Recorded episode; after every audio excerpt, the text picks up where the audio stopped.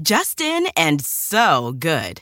Thousands of summer deals at your Nordstrom Rack store. Save up to 60% on new arrivals from Vince, Rag & Bone, Adidas, Joe's, Marc Jacobs, and more. Great brands, great prices every day at Nordstrom Rack. But hurry for first dibs. Get your summer favorites up to 60% off at Nordstrom Rack today. Great brands, great prices. That's why you rack. It's hard not to add a side of hot, crispy hash browns to your favorite McDonald's breakfast. It's even harder not to eat said hash browns before you get home. Ba-da-ba-ba-ba. Longest Shortest Time is brought to you by Invitae. Your genes can tell you if you're 12% French or 6% Italian. They can also tell you a lot about your future health. When you take an Invitae genetic test, they search for meaningful health information, like whether you're at an increased risk for inherited cancer or heart disease. Based on your results, you may be able to take steps to potentially lower that risk. Learn more by visiting invitae.com. That's I N V I T A E.com. Before I had a baby, I would try to imagine what it would be like to be pregnant and give birth. And since I had nothing to go on, really, I guess I always imagined that it would be a lot like my mom's experience. And, and that turned out just not to be the case. Even in the pregnancy, um, my mom gained, I think, about 15 pounds when she was pregnant with me. Um, and I, by the end, had gained um, about 40. And then um, the childbirth part, you know, that, that was pretty different. My mom um, had a natural childbirth without any drugs. And the thing I remember her always telling me about that experience was that, you know, yeah, it was it was painful and it was difficult, but um, when she got to the pushing, it was such a relief, and and it was such an amazing feeling um, to have the urge to push and be able to do it, like to feel progress being made, and and like in the days leading up to my childbirth, when I was feeling like really terrified of it. Um, I, I kept remembering that, that, that like, no matter how much pain I felt, that, that like relief of pushing w- would come. And, um, and then, and then what happened was it didn't, it didn't because, um, you know, as I as I've talked about in uh, my first blog post and and in a podcast episode, um, my daughter got stuck. And, and because I had an epidural, I, it was really hard to feel the urge to push. And I was pushing for three and a half hours and the, and, and it didn't feel like progress was being made. It, it felt, you know, it felt like she was never going to come out. And, and like, yeah, when, when she popped out of me, I, I did feel like that amazing feeling of relief that I think my mom was talking about. But, um, you know, afterwards, it was hard, like, not to feel envious of my mom. Um, because I guess I feel like she had the childbirth that um, that I had hoped for. This is the seventh episode of the Longest Shortest Time podcast. I'm Hillary Frank, and today uh, I'm the baby in the story, and my mom is the mama. My mom has been listening to this podcast and, and reading my blog, and um, I think it like prompted her to want to tell me about her longest, shortest time. And and as we talked about it, she she pretty quickly um, cracked my image of her having this like ideal birth. For, for one thing, um, she did have an episiotomy. Um, I think a lot of you know that um, back when our moms were having babies, those basically came standard with hospital births. Uh, also, there was this thing that, that they had at the hospital that, I, that I'm not sure exists anymore, um, where they had two separate rooms for childbirth. There was the um, the labor room and the delivery room. And you would be in the labor room basically until you were ready to push. Um, and then you would be transferred to the delivery room. And um, my mom uh, got to the point where she was ready to push, like desperately ready to push me out. And um, there were no open delivery rooms. So they made her hold back for a full hour. And um, of course, there were other things too. I was tied down to a table. You were tied? I was tied, my arms were tied down. God knows why. What was I going to do? was I going to, you know, go for a gun? strangle, strangle the OB. exactly. Was that just standard practice everywhere, or just at that hospital, or what? Um, it was probably fairly standard hospital practice, but there was seemed to be tremendous concern in this hospital over contamination. And I think that's why my hands were tied down so that I wouldn't be touching anything or getting germs. But, um, well, obviously, you know, your dad is a photographer. And um, as a photographer, he wanted to get the earliest pictures of you. And we had had a prearrangement with our obstetrician that your dad would, would be bringing a camera into the delivery room, which was completely against hospital policy. And he concealed the camera under his gown. And when he pulled it out to take pictures, the first pictures of you when you were born, the nurses screamed. Literally, they screamed, Oh my God, camera! but, you know, he prevailed and, and he did get some really great early birth shots. And they did eventually untie me.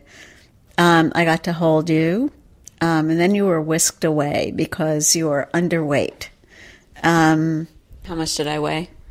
You were four and a half pounds, and you needed to reach five pounds in order to leave. But I, I wasn't a preemie. You were not a preemie, you were totally full term. And we never actually determined why you were underweight. You were just small. And um, they kept you in the nursery, and I had made the decision to breastfeed, and I was trying to feed you on demand. And the nurses in the neonatal nursery were not so happy with that. They wanted me to come up to feed you and to wake you on schedule so that you'd be on the same schedule as the other babies. And I said, How am I supposed to do that? She's sleeping. She's not hungry. And the nurses told me that I should take my finger and snap your feet. And I I figured they kind of knew what they were doing because they were nurses and I had never done this before, but it sounded pretty crazy and I didn't do it. So um, I was traveling back and forth to the hospital at least twice a day camping out on a couch in the hallway, you know, just totally exhausted and trying to, to give you what you needed. I did that for as long as I could until you were finally released against medical advice. Um, what does that mean? You, you that you, means that um, you stole me from the hospital. We stole you from the hospital before you were actually five pounds. Um, you were healthy. You were doing well no jaundice. Um, the doctor said that he would release you if we really wanted you home that much, which we did. We really lobbied. And um, so we took you home with all kinds of admonitions about what to look for. And uh, you were fine. And then, and so how did the breastfeeding go? Whew. the breastfeeding went okay in the beginning, but I started getting, you know, those hard, painful plugged ducts. Once or twice I had a breast infection and eventually a cracked nipple. It was not that idyllic, you know, state of ecstasy that that the La Leche people described to me. There were, what, what did they tell you it was supposed to be like? Um, it, you know, the La Leche people I spoke to were total zealots, and they were, you know, breastfeed at all cost. Use the lanolin. Um, have the baby nurse out the plug duct. And I, I tried all of the things that they recommended.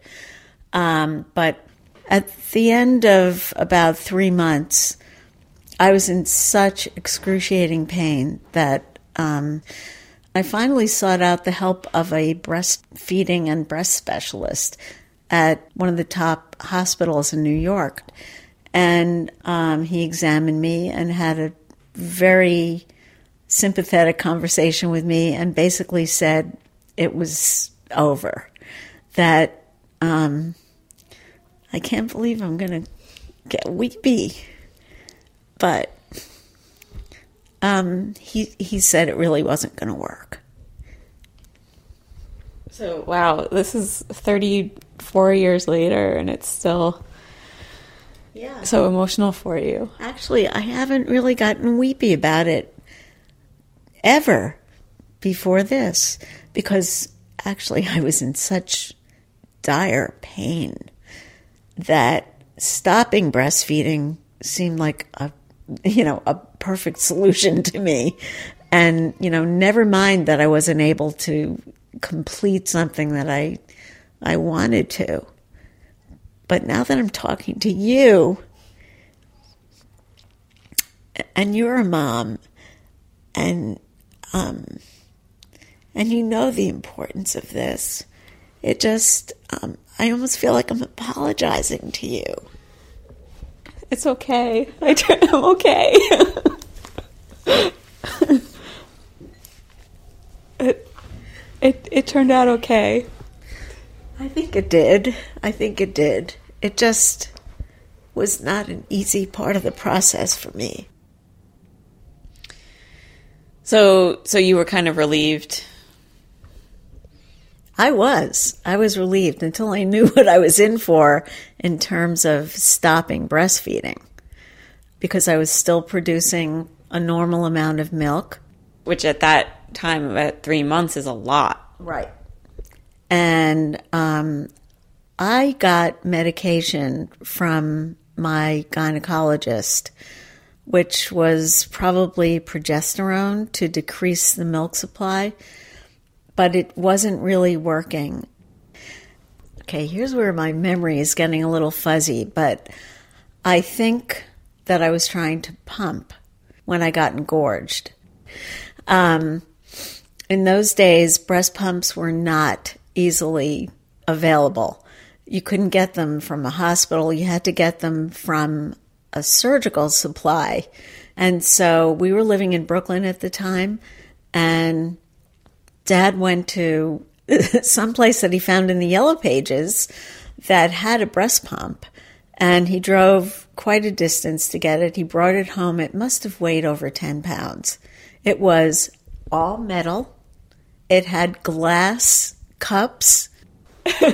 When when I hear you describe it, it, it sounds to me like um like the first computer. you know, like it took up an entire room. exactly well i won't say that the pump took up an entire room but its aura definitely took up the whole room and it made a lot of noise it was a very noisy motor like like what did it sound like?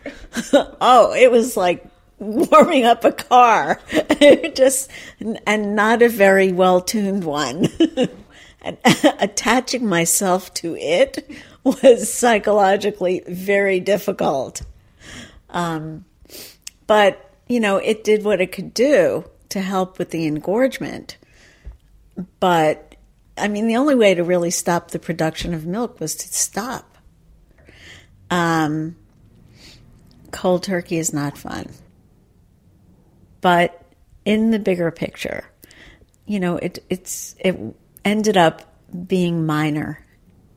You know, and it's funny. Like I think it's something that a lot of people don't know about themselves. Like I did, I had no idea I wasn't breastfed until until I had a baby, and then it came out, and we were talking about it. But it's not something I ever knew about myself. Yeah. Well, there you go. It gives you a great start. And as I said, I was glad to be able to do it for three or so months. But um, I don't think it impacted your start in the world or my feelings toward motherhood in any significant way.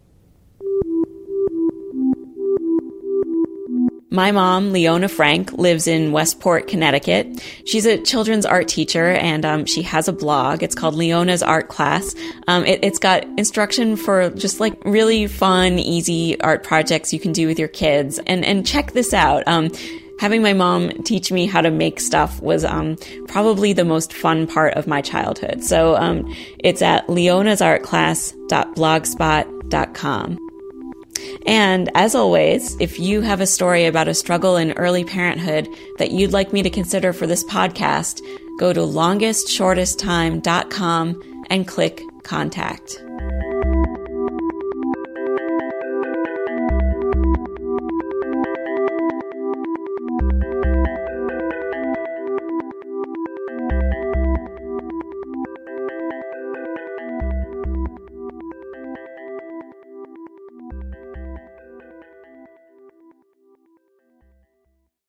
I'm standing outside Smithsonian's National Museum of American History. Inside, there are like a trillion objects, and I have to go in there and find 10. So we open a drawer here, and there's Indiana Jones's jacket and Indiana Jones's whip. What is this? Now Prince donated this guitar. I'm Aasif Mandvi, and I am lost at the Smithsonian. Where do I begin? This place is obviously full of fascinating stuff. Fonzie's jacket right? worn by Henry Winkler on Happy Days. There are 156 million objects in the Smithsonian's collections. Here are Muppets. These aren't just objects. They're pieces of America's self identity. I'm looking at a, a robe with the name Muhammad Ali. Only 10 episodes, only 10 objects. That's pretty amazing. Lost of the Smithsonian is out now. Subscribe now in Stitcher, Apple Podcasts, Spotify, or wherever you listen. If you went on a road trip and you didn't stop for a Big Mac or drop a crispy fry between the car seats or use your McDonald's bag as a placemat, then that wasn't a road trip. It was just a really long drive. Ba-da-ba-ba-ba. At participating McDonald's.